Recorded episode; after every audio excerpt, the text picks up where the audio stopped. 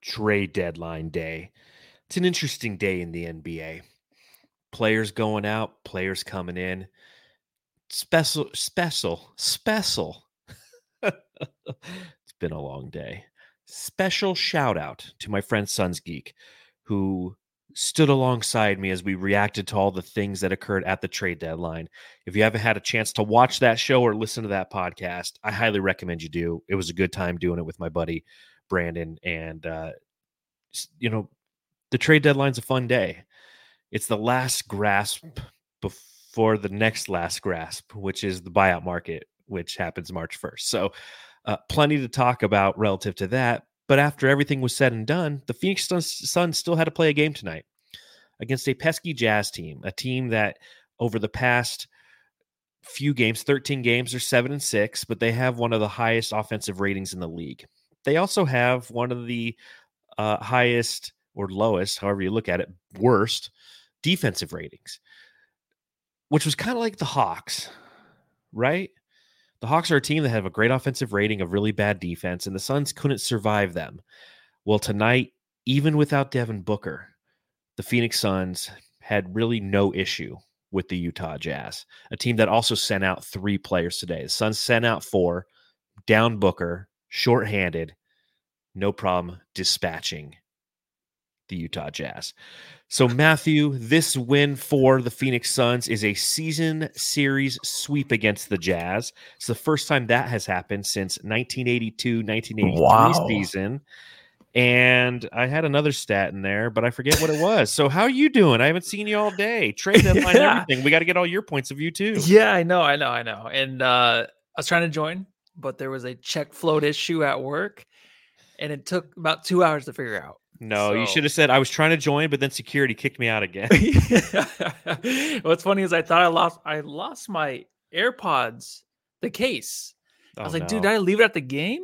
No, it was after I looked today again. It was in my pocket still. So I, I, was nervous about it. that. I was like, damn it, dude. Um, but yeah, so yeah, but thanks for holding it down, Suns Geek. I didn't watch it, didn't have time really. So um it wasn't that crazy of a trade deadline. So, but I think he was on for like two hours, right? Hour and 40 minutes he went. I yeah, had an I hour. I had to get into a I'm meeting. Like, I'm like, John's still on? he's like, he's like, is it okay if I hijack your podcast? I'm like, absolutely, man. Do it to it. Yeah. I got to get back to work. You know, the That's door was cool. shut. There's people are up there with the their a glass to the door trying to hear what I'm talking about. I'm like, dude, just go on YouTube. You you can see it's literally happening right now. But I yeah. got I, I, have to get back to work. So again, sh- yeah, it's live. Sh- eh, are we live? Are we live right now? what's what's going on? Uh, but plenty to talk about when it comes to the Jazz game. That's how I want to kind of start. I want to start with the Jazz game. Uh, or maybe the trade deadline. I don't know where we'll start, but we will start by thanking Biscuits in the Bear for $14 in the super chat. It says great series sweep all with over 30 plus assists. Time to bring in to bring on the second series sweep on Saturday. That's right. We play the Golden State Warriors, who we have not lost to yet this season as well, on Saturday. So that'll be an exciting game. And again, thank you, Biscuits and the Bear. Uh, Suns Fever says hashtag free Lissy because you were kicked out of the game. yeah. Oh, so yeah, you know what? Just really quick, they did have the AEW event like the next night, uh, so maybe that was why, but it still was weird. It was so weird. I'll, I'll talk to uh, Palmer about it. Just... You you be like, listen, I got to talk to Matt, uh, Matt Ishbia. He said I could do this. It's right here on the phone. Okay. Yeah. Let me give him a call. Let me give a call. A reminder, ladies and gentlemen, you can follow me at Darth Void and read all my writing at brightsideofthesun.com. We had some fantastic coverage of the trade deadline. So if you have any questions about the trade deadline, what's the Suns' assets were, what they're going to be, all that fun stuff, check out brightsideofthesun.com. You can follow Matthew. I'm Matthew Lissy. And you can follow the show at Suns Jam on all your major social media outlets. We're going to pop them if we got them. I've got jazz tears right here. Listen to this. It goes when you open it. It's a funny sound. That's funny, huh? That is weird. Let's talk about the win and the trade deadline.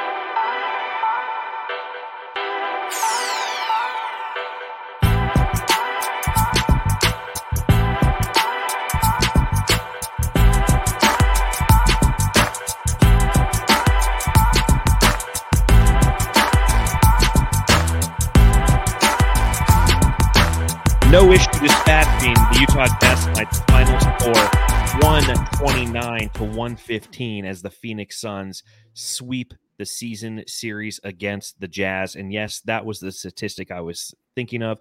The Suns had a season high tonight 37 assists.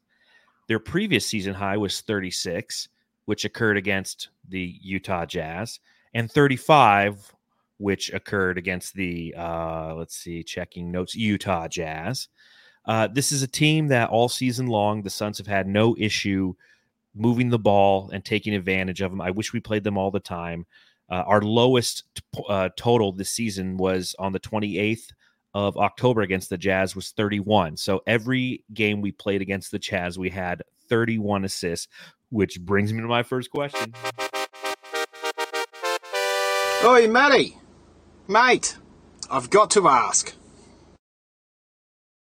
I've got just a simple two word question for you, Matthew. Yeah. Point Allen. Hi, Barbie.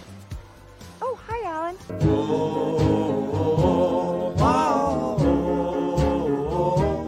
Oh, Grayson, Grayson Allen, our fuck shit up guy.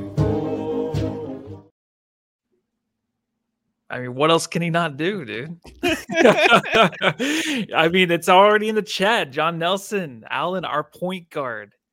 Yeah, he is right. He's he's the guard that we've been missing. Um, but him stepping up, of course, again when another big three member is out, he just constantly comes through. And then when they're healthy, he's kind of just the other guy, right? But he just knows when to step up when the other guy's out. And the biggest thing for this team was just finding the way to facilitate the ball without Devin Booker. And if it, even if it had to do with just Kevin Durant and Beal, who their assist numbers look good too tonight, they got to figure it out. And I think with Allen's performance tonight, just makes you feel a little bit better, right? About this team moving forward and the turnovers are down the last few games. Like it's just those are the things that you kind of were looking for for them to improve. And with games like this, it makes you feel a little bit better for sure. No point guard, no problem. At least against the Jazz, that's for goddamn sure.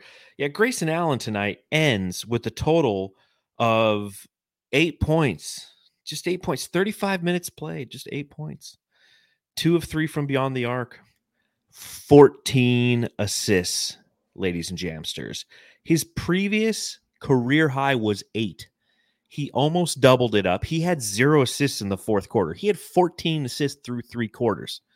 So he was finding his open teammates. And part of that is his open teammates were knocking down the shots. Eric Gordon had a couple of big threes in the third quarter that occurred on the fast break where Allen was doing a fist pump after he made him because he's like, I got another assist, baby. I don't know what that total is, but I I know I'm having a career night. But it just goes to show you that when we have that starting five, that includes both Jusuf Nurkic and Grayson Allen, that you have people who can facilitate and pass. They might not always uh, need to, they might not always are asked to, but they have the capacity to do so. And you have the offensive firepower that can knock down the shots. So what we saw tonight, it was a great game for Grayson Allen. I liked leading off with him because with Devin Booker out, we have our highest assist total on the season we end up shooting a total of uh, 59.1% from the field. Okay, that is our geez, sixth best game. God, we shot over 60% from the field in six games this season. Jeez. It's, uh, uh, yeah. that's good. it's really... uh, you know, the team just feels relieved. I feel like after the trade deadline, it's it's over. Yes. They had a team set. You even saw Nassir Little. Like these guys just felt different out there. They looked different, and you can tell by them knocking down the shot. But just their body language is just like, oh, more relaxed. They're like, thank God it's over. Now we can just play basketball. I survived. They're like, I feel free now, right? So that's the way they played all game, and that's the way they'll be playing the rest of the season, right? And uh not this I, way all the time, but you can just see it in their eyes. They're like, all right, we're ready to finish the season off ahead to the playoffs. I thought that was goddamn Steve Nash out there tonight. I was like, who's this white boy passing the ball around? I'm like, oh, is that Steven Nash? Like, no, that's Grayson Allen, a former member of the Utah Jazz, if I remember correctly. So he was going at his uh, his former team, and uh, yeah, John Tran says in the chat they had unclenched the butts tonight because the, Yes. the trade deadline has come and gone. Uh, shout out to David in the Oh chat real quick. Says love the Suns Jam Pod Squad. When are you guys making a T-shirt? Go Suns. Uh, a couple things there, David. One, thank you for the 4.99 in the super chat, and two, if you follow the link on the YouTube page, we have a link to our Redbubble page, which has a bunch of our Suns Jam Session merch as well as other designs that I've created when I'm bored uh, there as well. Some fun stuff there. So again, thank you to, for your support. And thank you to everybody who's watching for your support. Make sure you hit that thumbs up button if you happen to be here. It helps with the algorithms and lets people know. We're the funnest place, the most fun, funnest. I used to say that growing up. My sister used to. It's not funnest, okay. It's most fun. Sorry, Bonnie Ann. Okay. Or we can say it on here. yes, Yeah, take we can that. get away. I can get away. Take that, it. Bonnie. The funnest place to come after the after Suns wins, and the best place to come after a Suns loss, where you have a good therapy session. You hang out with John and Matthew, right here on the Suns Jam Session podcast. I do want to talk a little bit about Kevin Durant because he had a really, really good game. Who the heck are you? I'm Kevin Durant. You know who I am. Y'all know who I am. Did anybody see a sniper? Did anybody see anything? I'm one of the best players to ever play the game. I don't even know if Matthew was Oh, watching. You added see- the dunk. you didn't see the words, did you? You no, looked I was away. looking at my notes. I know. You to play it again? I was no? watch. I was watching you. I'm like Matthew's not looking. That I changed that drop. Now, oh, if Oh, you're shit, listening, it's the same drop. But if you're watching, you see I changed that up a little bit. I put the dunk over Giannis at the very end of the drop, and I added you know Kevin Durant's words in there. I thought it was time to give it a little bit of an upgrade because that's been the same one he's had since he joined the team one year ago, effective today. So on the one year anniversary of acquiring Kevin Durant. I thought I changed at least the visual aspect of his drop. So thank you, Matthew, for paying attention. 31 points from Kevin Durant tonight. Eight rebounds, seven assists, three steals, two blocks, and a chemistry with Kevin or Kevin, Kevin Eubanks. with Drew Might as well Eubanks. call him that. That's why people are leaving the podcast. They're like, oh my god, they can't even get the guys' names right.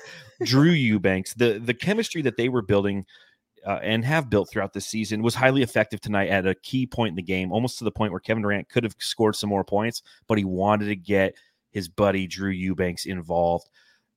What'd you see from Kevin Durant tonight? That's the most important thing that I did see was him teaching Eubanks, even on the sidelines, like them sitting there talking on the break. That was perfect. I love seeing that, man. And it was like really enthused.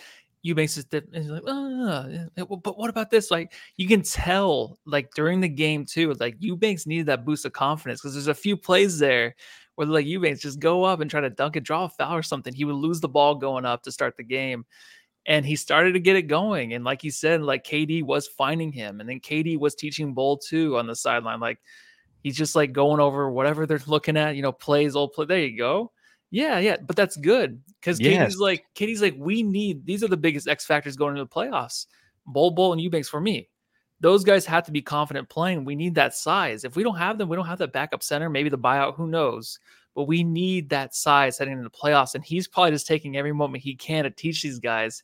And hopefully they're actually absorbing it. And it seems like they are. Eubanks just has to get going, dude. And I think Durant loves him. He does. Mhm. But you can see, see like the even like when Eubanks is going up for the dunks and you see on the sideline, you could see like Booker like giggling and stuff over there. Like you see Nurk just like jumping up, like, come on, let's go. And like it's so good to see that. So these guys are teachable and Durant can be a leader and he should be all the time. Yeah, that's what I saw tonight that I think was important on a game in which Devin Booker's out. And Devin Booker's kind of the alpha of this team. We know it. We know that Kevin Durant is one of the most talented players in the history of the NBA, and he's okay letting this be Devin Booker's team. He's okay with Devin Booker being the alpha. He's okay with the guy who's 27 and in his prime trying to take command, knowing that at any point KD could pop. And that's one thing that I'm sure Devin Booker loves. It's like, hey, you've come to Phoenix, you've come to the team that I've been playing for for nearly a decade, and you can pop at any time. And I love playing alongside you. But Devin Booker's out tonight, has a hip injury, a, a sore hip, day to day. We'll see how long that designation carries on, if it affects him short term or if it affects him long term, or if it's just, uh, he, you know, it was rainy and cold in Phoenix and something in his hip was acting up. I don't know. But Kevin Durant comes out and scores 11 of the fun, the Suns' first 16 points and sets the tone right off the bat and says, "Hey, I'm I'm going to lead us to victory tonight, guys." And then, as you mentioned, as the game progressed, Bradley Beal started to pop, and we'll talk about him momentarily. But Kevin Durant really took on that leadership role, trying to better those around him via passing, via coaching on the sidelines, via coaching in the game after. You know, there's one play where they have a fast break going, and Drew Drew Eubanks, after two consecutive slam dunks on passes from Kevin Durant, has a fast break going, and it's him and Durant. he decides to take the ball instead of passing off to Durant. Durant's giving him a little, give him a little professional ribbing as he's fouled on the play, probably telling him something like, "Yo, that this is one where you can give it to me now, okay?" Uh, but at the same time, you know, joking with him and and and being appreciative of his aggressiveness to draw the foul, right? He didn't make a bonehead play yeah. and just like bounce it off his knee because that would get Durant like, come on, man, like either pass it to me or don't turn the ball over. But then, yes, the picture that I pulled up of him coaching Bol Bol on the sidelines as well with an iPad in between game or in between plays, showing him what he sees from a defensive standpoint.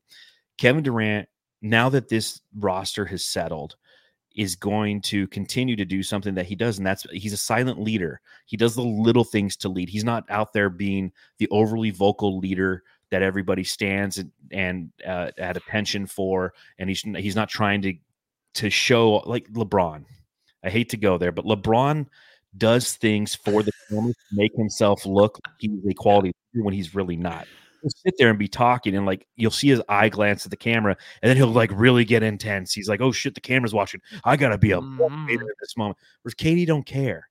KD's doing those little things, and I love the fact that he was having that conversation with Bol Bol because Bol Bol, I honestly believe a couple things. One, Bol Bol said it himself.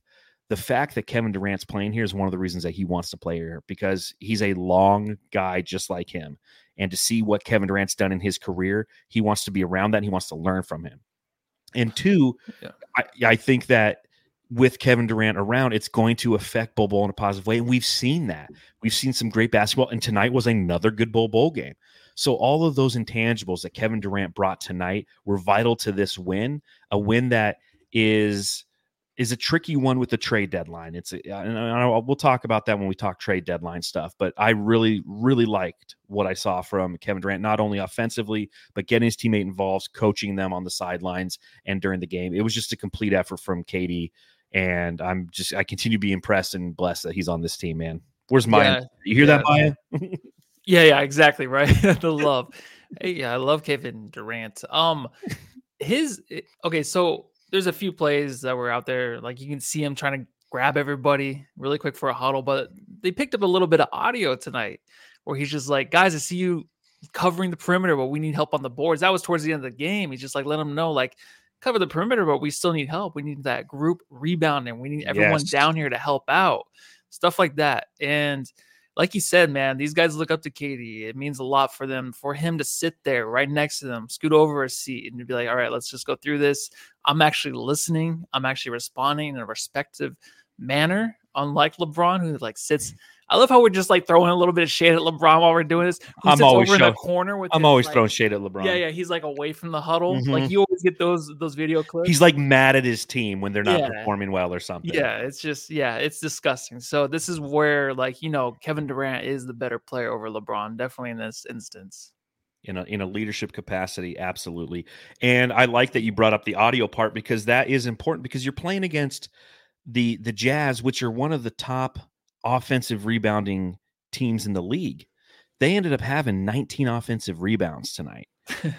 you know what I'm saying? Like yeah. that that that's a challenge. They ended up giving up uh 20 second chance points to the Jazz while only scoring six second chance points themselves. Now, granted, when overall as a team you're shooting 60% from the field, there's not going to be a lot of second chance opportunities because your first shot's going in the majority of the time.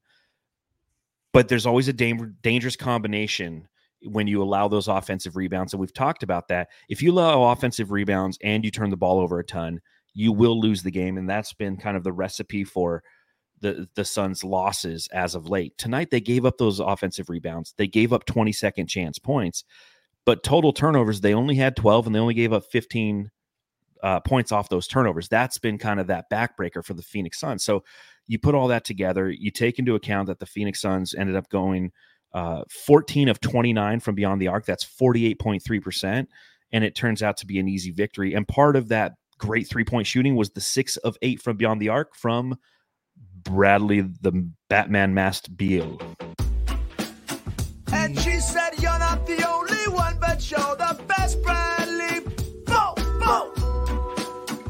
I should do that drop. I should redo it instead of having Bradley Knoll sing it. I should be it should be me in the Batman voice. Like, Yeah.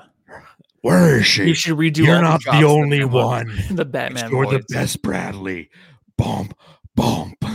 The whole pod should just be Batman. Oh my God. You think you can do that? Yeah, well, I'll have a spin-off one called the Batman podcast. Should. I think everyone would get kind of sick of it though, quick. You know what I mean? It's it's nice where it's every other pod. That way, the anticipation, like, oh, tonight's Matthew, but tomorrow or the next game, I look forward to John doing the Batman. But tonight, and everyone, then and then john, there is a new pick. character. There's a new Matthew has a I new have. Matthew has So a new sub. stay out. Yeah, no more, no more. King- The king is dead. All right, the king is dead, guys. Whoa. Yeah. Damn. So someone else is coming up. Someone else was in the jazz Okay. subreddit. Okay. I can't wait. Well, let's do the subreddit. No, we're gonna talk about Bradley Yeah, Beal. Okay. Bradley Beal, 30 points tonight on six of nine uh, uh, shooting from beyond the arc. He was 11 21 overall, seven assists for him as well, two rebounds, five turnovers from Bradley Beal. I didn't realize he turned the ball over that much. Yeah. Yikes. Yikes. What do you see from Beal tonight? Yowza. Oh, you Mm. know, um, besides this, uh, Salhouse Soto says, I can't believe how many layups Bill misses all the time, man. So he does. And I was talking to someone at work. So there's two things I talk about Bol Bol entering the starting lineup by the time the, the playoffs start, right? This is just the way I am. I throw this crazy nutty shit out there. He's like, wait, hold on. You have a podcast, you have media credentials, and I'm over here just like schooling you what the Suns should be doing. And the other thing I talk about is Bradley Beal. I kind of just need a little bit more. I need a little bit more. I'm not comfortable with the guy yet. And he's like, Well, what do you need from him? He's scoring 30 points a game. Like, what else you need? I'm like, there's just certain things, dude, on the court. Body language is my thing. All right. And it's not quite there yet. I love his game. I love what he brings to this team, obviously. That doesn't that doesn't discount the fact that I'm thinking that he can go another level. So I know he's played not that many games this year. He's been struggling to stay healthy. But now that he's on a little run and he's actually mm-hmm. collecting some games underneath him, I'm excited to see what else he can bring, just body language wise. And it's just something missing. I don't know what it is. And it's maybe it's the missed layups, but there's just something else missing from him. So when that game comes, when I see that, I'm like, oh, there he is. There he is. So I know he's a great scorer and he's What about the game great, against but there's something Washington? The game against Washington? Yeah. We What went that? 45.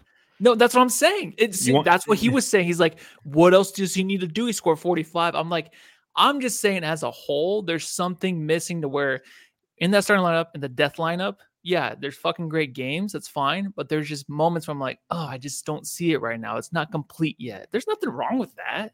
Yeah. He'd probably say the same thing. There's something off, but maybe he'll maybe he'll mention it in an interview or something. Maybe be like, you know, I was listening to Matthew Lissy and he's right.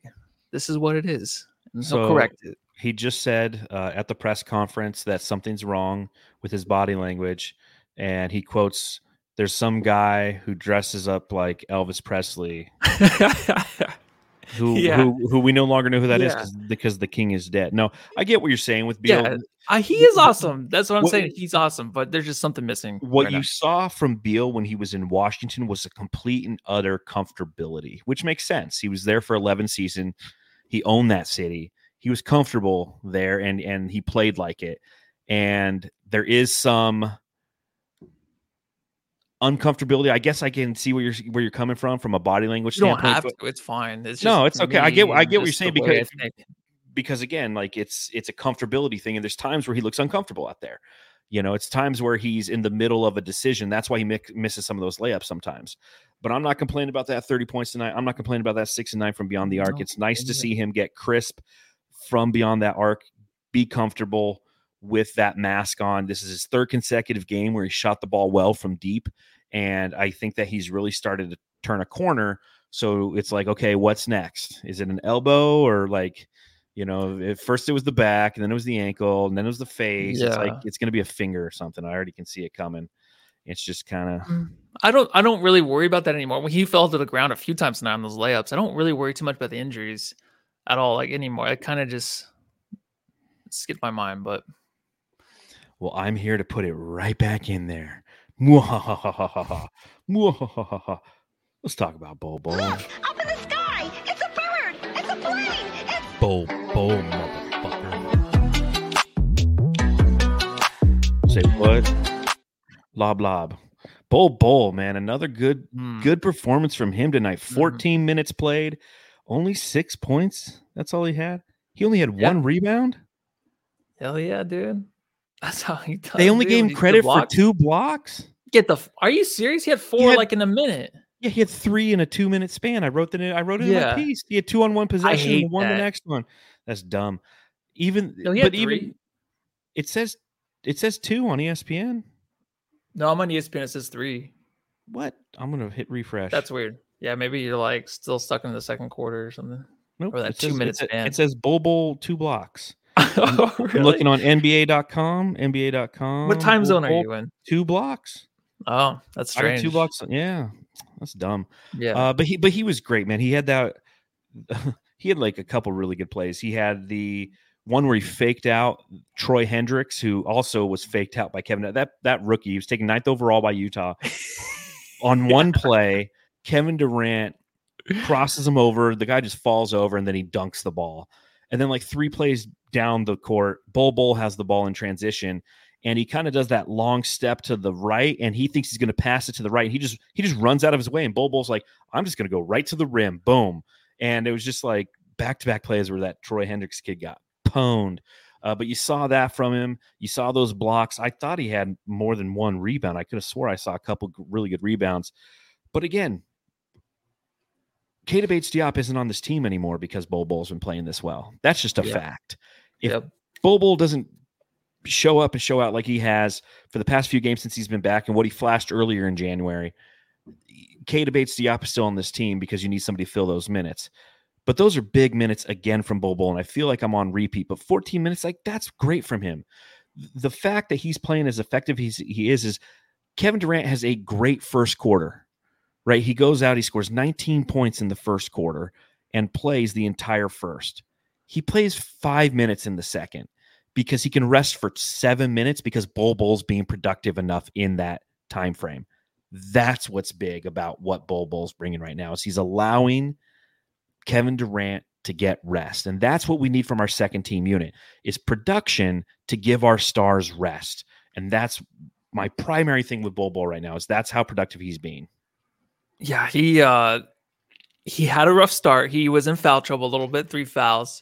Yeah. Pretty quick in the game, but the way he finished the game in the fourth quarter, that's the most important thing. It's like he's gonna have these rough starts. It's like, oh wait, never mind. I'm not I don't buy into Bol. It's like, no, well, let's see how he responds. So when he comes back in the fourth quarter, in that span, he had the three blocks and then he had another shot turns. Like that's what he can bring, right? He doesn't really give up defensively. He'll continue to basically catch up to every guy, right? He kind of gets out of place a little bit, but he has, of course, a wingspan to catch up. But it's just a determination to continue to get better and take those shots, those little jump hook shots that are over, not jump hook, but like a real shot. Like, and he like is crouched into a ball, or I don't even know. It looks so fucking funny, but he's like 10 feet over the dude. Yeah, he when he's over like, Keyonte. George. Yeah, yeah, yeah. And I love the way he finished. I just wanted to see him finish. It's like, well, can you come back? Do you have the confidence to believe in yourself to come back and actually finish out this game, help the Suns win the game? And he did. That was another big step for him, man. I'm I'm serious. I'm gonna say it every pod, dude. This guy has to stay healthy for us to win a championship. I think he's gonna make big plays in the playoffs. I know I kid about. I don't know if I kid about him being a starter. He- He'll never be a starter, okay?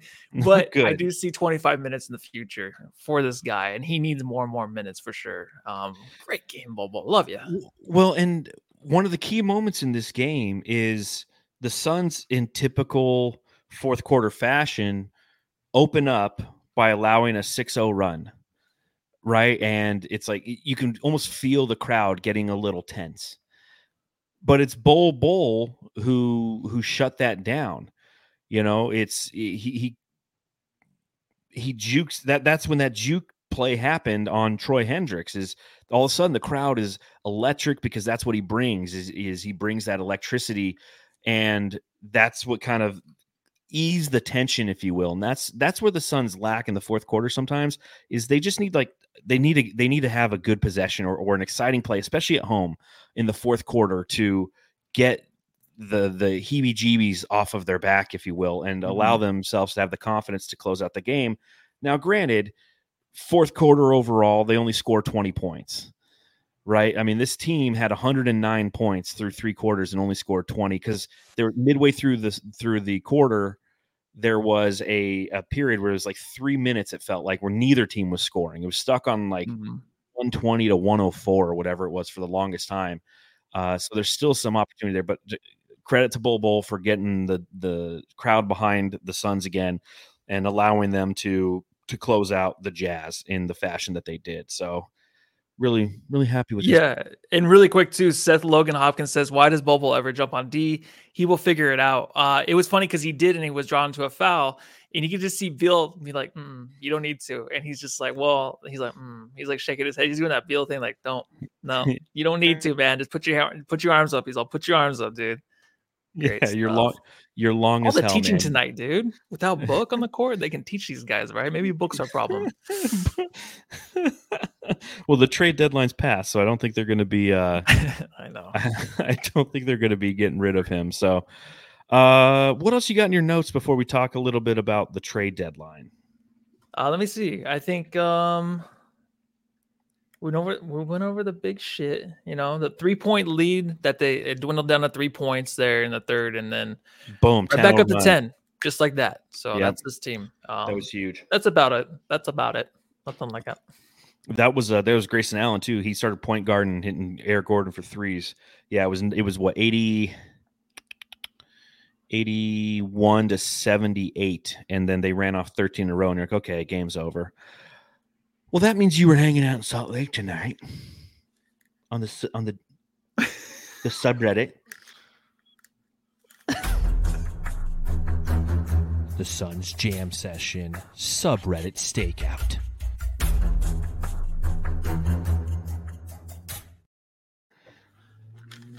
Who's this? All right, so you've heard of the Valley Boys, right? Well, what about the Valley Girls, right? So maybe the Housewives with my gray hair. I don't know. The Real Housewives of the Phoenix Suns. Yeah. So maybe I'll order a new wig. I don't know. I'm just hanging out. David, who's uh, AJW. Oh wow, who's this hottie? None of your business. All right, just listen up, right? Okay. Let's see. Real Housewives of Salt Lake City. Hopefully, oh, I don't turn anybody on tonight. Uh, yeah, that's not my meaning. All right, so I've never seen Eric Gordon miss a shot versus the Jazz. I never, I never. What? if Eric Gordon, I gotta mute. I gotta mute myself. if Eric Gordon's games against the Jazz were representative of his career, he'd be a Hall of Famer. All right. I was in the club earlier, but now I'm out of the club. So, man, I don't like anyone on the Suns team. I hated Nurkic for years. And I used to love when Rudy would completely shut him down. Grayson Allen, Eric Gordon, Nurkic. It's the whole who of hatred. I don't know what that meant, but whatever. Just put it in there. so, the game in a nutshell. Hey, Suns, do you want the ball? Here, take it. Hey, Suns, do, do you want wide open threes? Here, take it. That was basically in a nutshell. Who's whose This is so good, dude. This is so much better than mascot Elvis. is- I know. I'm so glad I switched it up, right? Maybe I'm not. Maybe I don't know. Maybe people will like me more this way. His mascot is worse. The Heat are Thunder. I don't know why that was in there. So- Randomly, they just talk about the Thunder. yeah. And uh that's all I had. That's it. All right, Real Housewives of the Valley Boys. Thanks for thanks for hanging out in Salt Lake for us. Um, Yeah. Catch you later. the Suns Jam Session subreddit stakeout.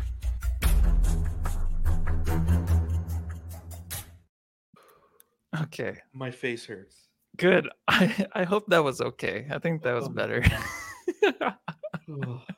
It's so good. Yeah, I am. I'm a trans. So That, that, that, was so good. Dagoon, Li- Lissy identifies as what as a what the fuck? oh my god! a little too good, maybe. I don't know. Uh, We'll see. All Maybe right, that's my future. all right. Uh, Oh, let's, oh, let's geez, AJW, Josh Giddey is coming for you. yeah, well, I'm too old. All right.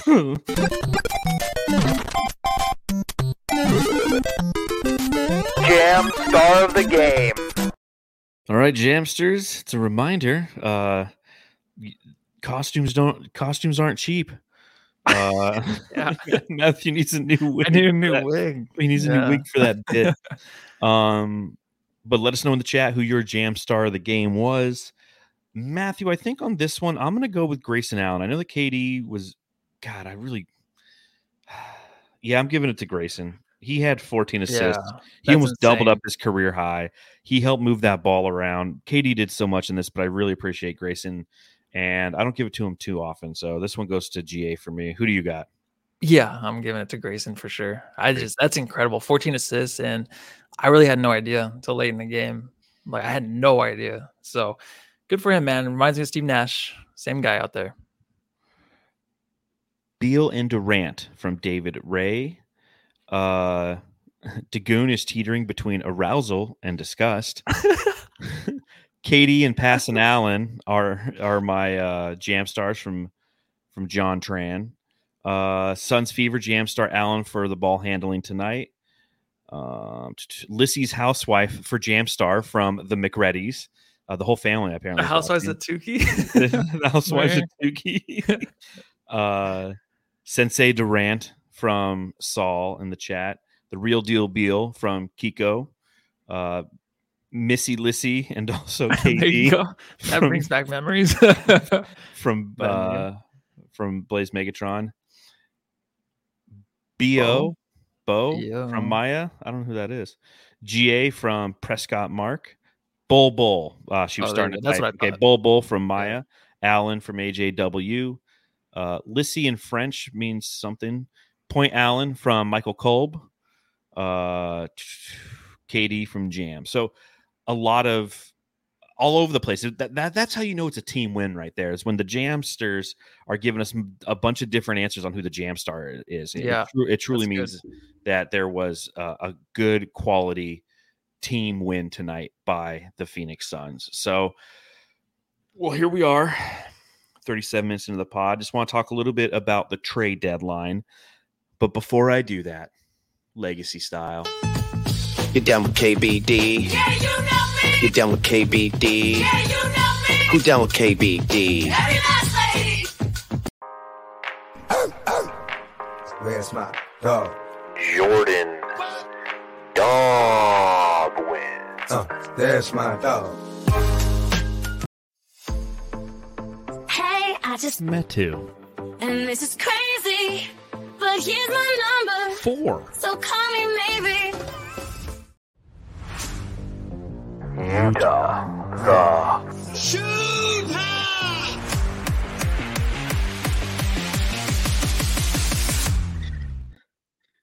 It does hurt your feelings a little bit when the trade deadline happens because you know some guys are going that you worked very hard on those drops for, and we'll only get to play them whenever we play Brooklyn, which we won't the rest of the season, and Memphis, and I don't know if we play them again this season. Uh, but the Phoenix Suns, if you if you didn't listen to the 2024 trade deadline reaction show between Suns Geek and myself, you're going to catch some of uh, the same probably observations from me here, but talking to Matthew for the first time, it brings me to another question. Oi, Matty. Mate, I've got to ask. I guess I got two questions for you as it pertains to the trade deadline. First, should there be games on the trade deadline day? you know, I kept seeing that um like later today on Twitter they were talking about just having the day off and I think it kind of makes sense. I mean, did you see Brooke Lopez or not Brooke, uh, Robin Lopez reading a book on the sideline because he was traded? I guess like, and he's just reading a book at the game. That He's was like, well. He's like, I- what I else am I couldn't supposed to do? yeah, it's just like, uh, Yeah, it's weird. I mean, you do you think so? yeah, I think the NBA should turn it into an event. It's like it's always right before the Super Bowl. It's like turn it into a, it's trade deadline day. Like no games tonight. You know, the trade deadline, move it back to like 5 p.m. Arizona time, 8 p.m. Eastern. Give us a full day of it. Yes. Turn it into an event. Like and and because here here's what the one thing I don't like about it is you look at nights like tonight, right? The Suns are in the middle of a playoff run, in the middle of a of a rock fight in the Western Conference. And you the Suns traded out four players today. So they're shorthanded. Booker is out. That's five players. They're shorthanded. They're down a third of their team. And then you also have Damion Lee out. So they're they're down more than a third of their team.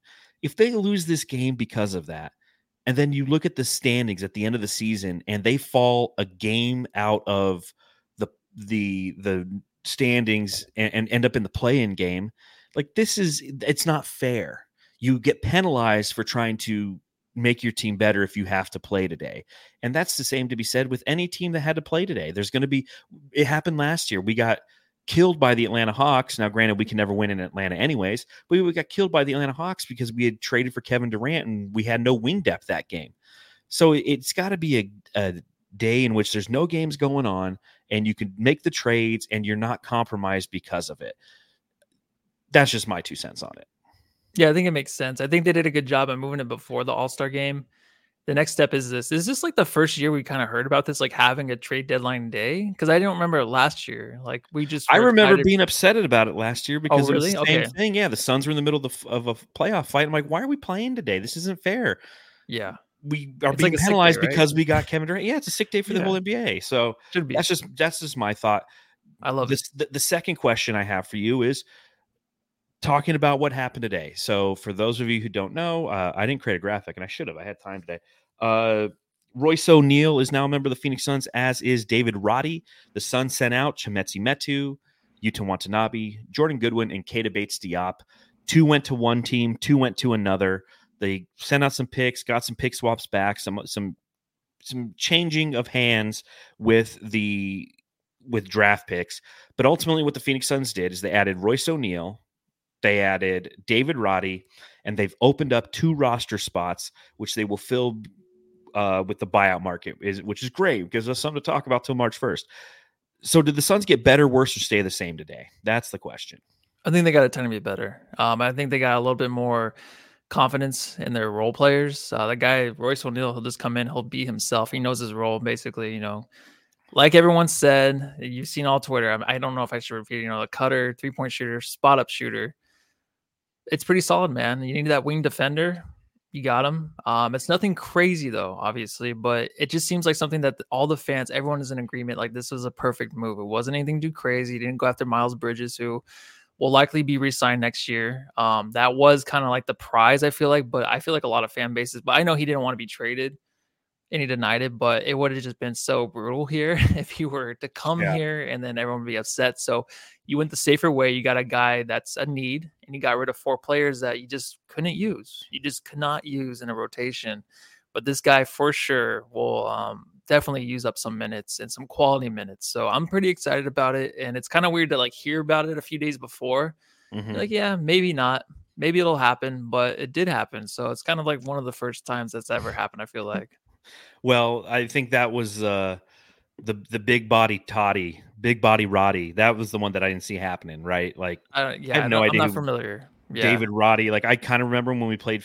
He played against us earlier in the season. He's just a big round dude who's thick, uh, six foot forward, but plays power forward, and he scored 14 points against the Suns in a game earlier this season. So that was kind of the curveball that we never really saw coming. But that being said, Royce O'Neal was definitely somebody who was on the Suns' radar, and this is the way that I look at it. And this is kind of part of the conversation I had with Suns Geek. So I'm going to regurgitate this. One thing that we've talked about. Uh, and most notably me on this podcast is the challenge that we've had with a lot of our second team unit guys is they're too passive. When they're out there playing, they're going to be out there.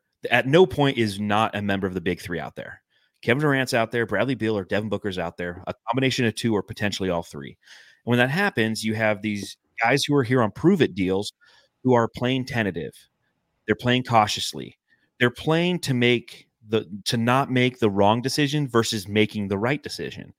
And when that happens, they're not playing to the best of their basketball ability. They're playing they're playing scared. When you look at all four of the guys who went out, that's literally what happened. Jordan Goodwin probably not as much, but definitely Yuta Watanabe, definitely Keita Bates Diop, Chimezie Metu maybe at times, but that's that's what happened. So now you you bring in a guy, and, and kudos to the Suns. They took their they took four contracts, they stacked them, and they got a guy who's worth nine million dollars. They got a guy who's worth the other four guys. It's it's a great move, great move by James Jones. But they got a guy who's 30 years old, who has 44 games of playoff experience, Yep. confident, who's not afraid to shoot the three ball. That's the challenge, right? You don't Yuta Watanabe got afraid to shoot the three ball. It's like, dude, we brought you here to shoot the three ball. He's pump faking guys, driving, and then throwing the ball away. He doesn't know what he's doing on defense. So now you're bringing a guy who's confident enough in himself to play next to those big three. I think that that is a great move. What James Jones did is he corrected the mistakes of the summer. This past summer, we were excited for all four of these guys to join the team. One of them via trade in Jordan Goodwin for as a part of the Bradley Beal trade, and the other three as veteran minimum deals. And those vet min deals didn't play out the way that we wanted it to. So you know what you do? You correct the mistake. You take all those guys, you package them up, you send them off, and you bring in a guy who's who's proven to have the ability to step up and hit big shots and isn't afraid to do so next to the likes of Kevin Durant, who he's played with before. So I think it's an absolutely great move. I, I'm interested to watch more of David Roddy and seeing how he fits into this equation. Sounds like he's a guy who plays physical, which is something that we need. We are a finesse team, so we need some more physical players. These are both physical players. Royce O'Neal's a three and D guy. He will hit the three ball. He he makes your your second team unit much more tougher. He's a top seven guy in this rotation. Eric Gordon was the sixth best guy. We all knew this, right? It was like Grayson Allen, Nurkic, the big three, Eric Gordon, and then like from a talent level, just like falls off a cliff, and like, and we hope that these guys can be good. Royce O'Neal is a, a quality seventh guy. So I like the way that uh, Zona Hoops, who is on the Locked On Suns podcast sometimes, a writer for Bright Side of the Sun, he goes, "This is my take on what the Suns did today. They acquired one player that they can trust to play 15 to 20 minutes in a playoff game. They only had six of those previously. They trimmed the roster fat and opened two spots for what should be a rich buyout market. It was a solid day. I completely agree with that observation. Yeah, it was awesome. And I think the the biggest thing for the Suns is um just letting go of those guys. You know, you came into the season with a roster that you felt was pretty adequate. It was a team that you thought had a chance to go to the finals and win it all with the big three. Great supporting cast. At least we all thought so. And you realize quickly like they're not even it's not panning out. And they had to go. So to suck it up and just move on, they know they had to make that decision. So it's good. And with Royce and Eric Gordon, like it's kind of nice to have both of them, right? Because Eric Gordon, he's had like his three or four game slump. So he can fill that void just the way I feel like this is how I think with Bol Bol and Eubanks, where they have to play together and they have to pick it, pick each other up and make sure that they're dominant on the glass and they can shot deter and like hit the pick and rolls and they're ready for that. These other these two guys, they can kind of be the same way, but in their own aspect of shooting and you know defense for Royce. But I, I just like the fact that you just have some solid dudes now, right? It is a- a, good seven. It's a good seven with a little bit of sprinkles of some other guys. Yeah, absolutely. And your second team unit's going to have an identity. And I truly believe that because the previous identity, because again, that second team unit isn't a true second team unit. It's always going to be a hybrid because a member of the big three is going to be out there. But still, those second team guys need to have some semblance of an identity. And that identity shouldn't be, oh shit, the ball's coming to me. I'm scared. I better not make the wrong decision. Or Kevin Durant or Devin Booker, Bradley Beal are going to be mad at me. Whereas Royce O'Neal will be like, yeah, fuck yourself. Like, I know what I'm doing here too, man. Like, I, I missed a shot. So, uh, I did say a little bit earlier today when uh, I asked Suns Geek, I said, "Is there anything you're disappointed uh, with when it comes to the trade deadline?" So I'll ask you the same question: Is there anything that you're disappointed with around the trade deadline and the Phoenix Suns? No, because I don't think there is much else out there. I really don't. I, I mean, there's some guys that um maybe went to some other teams where you kind of um who did Dallas pick up? They picked up uh They got PJ Washington. PJ Washington, which you know I feel like they got better with that. It's a great and they got pickup. rid of Grant Williams because he just didn't mesh yeah, there. thank God and they had to do that. And they I'm- got I'm Dan- they did. Daniel Gafford from Washington Yeah, for PJ Washington Rashawn was a big Holmes. pickup. Yeah, Yeah. big pickup by them. Um, But so we'll you look see how he league- meshes with Luka, right? The Yeah, Knicks exactly. the best That's always job, my thing. opinion. I feel like they always kind of get you know some good pieces around the trade deadline, but it just how they mesh with Luka. Mhm. But I just look at the rest of the teams out west and how much better they got. Not nothing Yeah, really happened too crazy. You're not too worried about the other teams. As yeah, a lot of Eastern Conference teams fortified themselves. The Knicks definitely fortified Yes. themselves. Uh, I don't know what the Pacers were doing, being giving up Buddy Hield. I don't know what the Jazz were doing by giving up Kelly Olynyk and uh, uh, a Choey or whatever the guy's name, a couple other pieces. Like the, the Jazz don't know if they want to be buyers or sellers, so they just kind of sell. The one thing that I was disappointed with, and I mentioned this on the show earlier, was the fact that we kept Nassir Little. Um, and the only problem I have with that is the fact that he's on the first year of a four-year, twenty-eight million dollar contract. And it's just it's a it's a tough contract. And I know that whenever I have this conversation with you, you say the same thing: contracts don't matter. But I feel in in the new era of first and second apron teams, they can be limiting, and you want to make sure that you're getting bang for your buck for those guys. And that's the challenge I have with Little is there's not a lot of bang for your buck. Now, granted, tonight, albeit because they were on uh, understaffed, Little got some play and some minutes. And if if if Little is going to get some run and we can truly give him an opportunity to try to become what he is meant to be, you, you can either utilize him on the market and sell him next year or what have you, or he can actually turn into be somebody productive for you. He has the athletic ability. It's the consistency that's been a challenge. Uh, I like what AJW says in the chat. However, he says Little was a smart move. Use his contract for a trade asset in the future if he doesn't improve, and that's what the Suns are going to have to do. But the challenge we has if he continues to not play is he's a seven point seven million dollar a year guy in two years that who's not playing. So you're not getting any value from. Nobody wants that guy unless he's an expiring, and he's not expiring until 2027. So that was the one thing I was disappointed with. Nothing too crazy, if you will.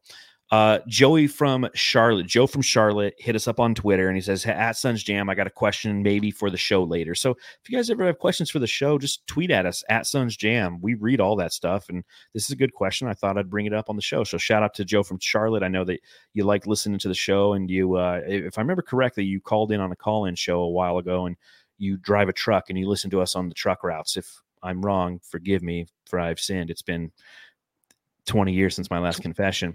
He says, uh, after signing our vet min guys this summer without knowing the return, if you were told three would be traded and Goodwin, would you have thought the moves didn't pan out or they were so good that we got to pair them for a big trade? Does that question make sense? No, actually, I was going to ask you to repeat the question. I will repeat So- the question. After signing our vet minimum guys this summer without knowing the return, if you were told three would be traded and uh, with Goodwin, would you have th- uh, would you have thought that the moves didn't pan out? AKA, did would you think that if we traded these four guys, it's because they didn't pan out, or we traded these guys because they were so good that we got to pair them for a big trade? Oh, okay. Yeah, I would have thought the first option. Me I would have thought.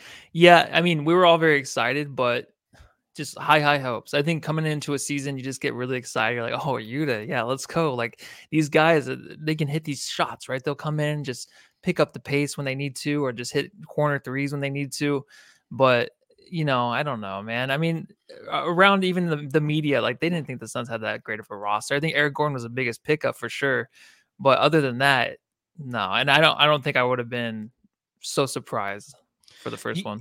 Yeah, if if you told me at the beginning of the season that we were trading those four guys, I would have thought it's because they failed. Because if you Yeah. if those guys were playing great and you got them on vet minimum deals with a player option next year, I was like, hell yeah, dude. Like the plan that we were all excited for this past summer came to fruition. That was the ultimate goal and hope is that these veteran minimum guys would have the ability to step up and and play the way that we all hoped that they could. They just they just didn't. And that's kind of where we landed. So overall, I think the Suns did a good job on the trade deadline. Obviously, the next topic of conversation that we're going to have not here tonight, as all the dust settles from the trade deadline, is the buyout market. Again, the Suns have two open roster spots. It is a little tricky, however, because the Suns can only afford to bring in guys who were waived that make less than $12.4 million, which is the uh, the average salary in the NBA. So Spencer Dinwiddie was waived. he's going to help somebody. He ain't going to help us. He was making 19 million or 30 million. I don't know what the fuck he was making. He's making too much. So it's definitely something that we have and will continue to monitor, considering the fact that you have until March 1st to sign a player and they can be on your postseason roster. So when we think about buyout guys, that's one one aspect of the equation is they have to make ha, have to have made less than 12 for a year to join the Suns. The other factor in the equation you have to realize is Phoenix is a good team. There will be guys who will be interested. So we are going to have our pick. So it's going to be something to discuss is what do you feel our needs are? And does somebody out there on the buyout market meet those needs. So that's another conversation for another time. I myself need to research. It's definitely a series we'll be running on brightsideofthesun.com. So we'll have polls and things in there. So if you get a chance to and you see one of those articles up, pop in there, read what we have to say, vote on the poll because I want to get a good sense of what our readers and our listeners think that the Suns need to address. And then we can start to align though with those with what players are available that we can actually go and pursue and see if that's actually who we end up getting. Sound good? What the fuck? Yeah. Yeah. All right. I got one more thing. I got one more gripe, and this is Hmm. this is where every, What is every, every everybody you can you can log off now. Show's over. This is just me. Everyone, exit This the room. Please leave the room. This is me and Matthew just talking. So, uh, Bill Simmons drives me nuts, man. Um, so I got two things. Uh, have you have you been listening? How, how much Bill Simmons have you listened to recently? So last pod that came out Wednesday, I Mm. listened maybe 20 minutes. Okay, 20 so- minutes in. Okay, so you didn't listen. That was that, that was the uh the The trade value one, right? trade value. Yep. Okay, so so I guess I'm just gonna spoil that one for you. Uh, there's that one, and then he had a he had a two parter today. So I listened to the first part today, and there's two things that just drives me nuts. So in the player value one, right? Uh, and again, like you and I, we, we I'll listen to Bill Simmons religiously. I just like listening to his points of view. It drives me nuts. He's a he's a Boston Celtic fanboy. Like there's things about there's things that you listen to this podcast can't stand about it. There's little nuances and the fact that I say negate a lot probably is like, God, Voida, we get it. Get a new word. Uh, and that's how I feel when I listen to Bill Simmons. But so he's doing his trade value thing and he, and it's a countdown to the guys, whatever. And he when he hits like this the top 15, he just starts going through all the guys, right? He's like, you know, like 15, Bam Adebayo. And like I'm not saying the correct guys, but he's like Bam Adebayo, and you know, his shooting percentage is down and this and that. He, he routed us off like 10 stats. And he's like, you know, number 14, De'Aaron Fox, you know, was robbed as an all-star, but he's gonna end up being an all-star, blah, blah, blah. Numbers, number, you know, and he's going down the line. He's like number 11, uh, Tyler Herro, uh, you know, shooter. I think that his trade value due to his contract is going to be really good. Number 10, Devin Booker. Number nine, Tyrese Halliburton. So he skips like right over Booker. Like he's got biles on everybody. He hits Booker, just says number 10, Devin Booker. Number nine was Tyrese Halliburton. And just went off on how great Halliburton is. I'm like, dude, like, give fucking Devin Booker some love, man. You're giving everybody in the That's so top crazy, 15 you're talking two minutes about. And Devin Booker, he gets like just we know that he's number 10. It's just annoying. Even when he talks about him, dude, like his his tone of his voice changes drastically. It def- like- definitely does. He tries to hide it, but there's something there. He must uh I don't know. I don't know what obviously we know what know happened, what- the 70 points, but I'm just saying there's there's something there. And I'm I'm glad I didn't hear that, man, because I so would have and, pissed then off. and, and then the other one today that pissed me off on the drive home is he's talking about he you know Russillo's back on and I love it because I love Rosillo. Russillo. Russillo's podcast is so much better anyways. Uh, but so Russillo and him shit. Are talking about uh teams that you know have the potential to win a title, and they're going through and and Russillo and uh Russillo's like, yeah, I got like nine teams, and he kind of went through his teams, and Phoenix was one of them, and then like Bill Simmons is, is he he's talking about it and he's calling them win a title, but he's like, there's guys that you know, there's teams that like can win a title, but you know, here's a reason why I'd be shocked if they could. And he gets to Phoenix and he's just like, and I just I don't trust Nurk. Uh, he's he, like he's so obsessed with how much he doesn't like Nurkic. He's like, well, Nurkic is about to he, he's like 10 games away from playing the most games he's played since 2019. I just don't trust it. And, and then he moves right off of it. And then like even even Russillo like backs him up. He's like, dude, they're like what they're doing with him is is a lot different than what Portland did with him, and he's playing great. He's like, yeah, yeah, I just don't trust it. Oh, it just drives me nuts. Yeah, it's hard. just thought I'd and, share uh, that with you. No, no, that's good, and it, I think it's tough for him too because they were talking about. I think it was Larry David. Yeah, Larry David was on the pod. I think Monday, and uh, they were talking about the time he spends watching sports and like how much time and like he just doesn't watch. Obviously, he has the same thing. I just think he doesn't get. We're not one of his league. We're, he, we're not one of his league pass teams. Yeah, that that's all it is. So honestly, if I were to talk about a team I didn't know, I'd probably say the same shit about the Suns. Like if I was not paying attention to the Suns, like yeah, Nurk's still healthy. Oh, that's not gonna last. So I can kind of see that, but it's just it's frustrating as Phoenix fans because he's always been such a well. Actually, he did pick us to win the championship two years ago, but Yeah, but at the same time, like he's sitting there contradicting himself on big men. He did that again in the in the trade value thing or whatever. He's just like, or or today he's just like, yeah, I feel like any team can go get a big man. I'm like, you weren't saying that three months ago, dude, with the fucking Timberwolves. And he's sitting there talking about injury prone, and meanwhile he's like blowing Embiid half the year, and then Embiid's like the most injury prone guy ever, and now he's he's invert in, uh, invert uh, injured again. Uh, and like AJW says, but he trusts KP. Like it's like, dude, I don't know. I just, yeah, it's weird. I don't I don't know what that is, but um, I I can see the nuts. thing, but yeah, I don't. It's all right. I love it when KOC's on there, but last time I heard KOC in the pod, like Bill Simmons was like kind of a dick to him. Did you hear that Mhm, one? mhm. Yeah, what was that? Like He he's like, and I, I don't know what I don't he know. was if, like, he was being very dismissive of everything that he was saying. He was like, yeah, and then he was like all with um Joe House. He was just making sure that Joe House got Yeah, you know his shit in, and he was just like like buddy buddy with Joe House, and then. He's like, he's like, what the fuck do you want? All right, yeah, well I don't agree with that or whatever. And, yeah. But I love it when Russillo does know his He shit. talks shit- He's he like, talks shit hold back, on, wait one second. I have notes on my notepad for this. Yeah, like I'm ready he for watches this. games religiously. That guy. That's and all he doesn't- That's all he does. He's single. He just sits in Yeah, Huntington Beach and all he watches fucking games or Manhattan Beach. Yeah. So, and so I've got a cabriolet, and most of all, I'm liquid. Here's what's Oh here- yeah. here's I got to get that down. I got to get the the, the the Ben Affleck thing. Yeah, yeah, yeah. I remember that's the first time I ever seen Boiler Room is when I started listening to that uh, the Life Advice. I was like, I gotta watch this movie. So I've never watched it. it's all right. Yeah. It's just fun. Yeah, Russillo's fun. Yeah. All right, Jamsters, that's it. Uh, you can come back to the pod now. Matthew and I are done bitching to each other about Put my clothes back on. This is normally what we talk about if we're at like family functions. Uh, I could have just waited till Sunday. You coming over for the Super Bowl? yes, sir. All right. Or maybe I'll get- watch it with my mom. I don't know. We're, we're just we're just getting pizza. I'm not doing anything crazy. I get my shot Cool. the next day, so I was gonna say I'm probably gonna be really tired someday. so we'll see if I make it I'm up there. tired every day. I'm tired every day. That's Well, not. There you go, Jamsters.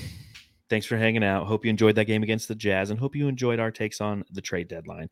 Plenty more to come as the buyout market is around the corner, and we will be coming to you live on Saturday night after the Suns go to Golden State and to play them one final time this season. So until then, Go and love your family.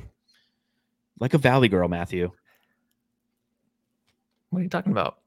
Oh.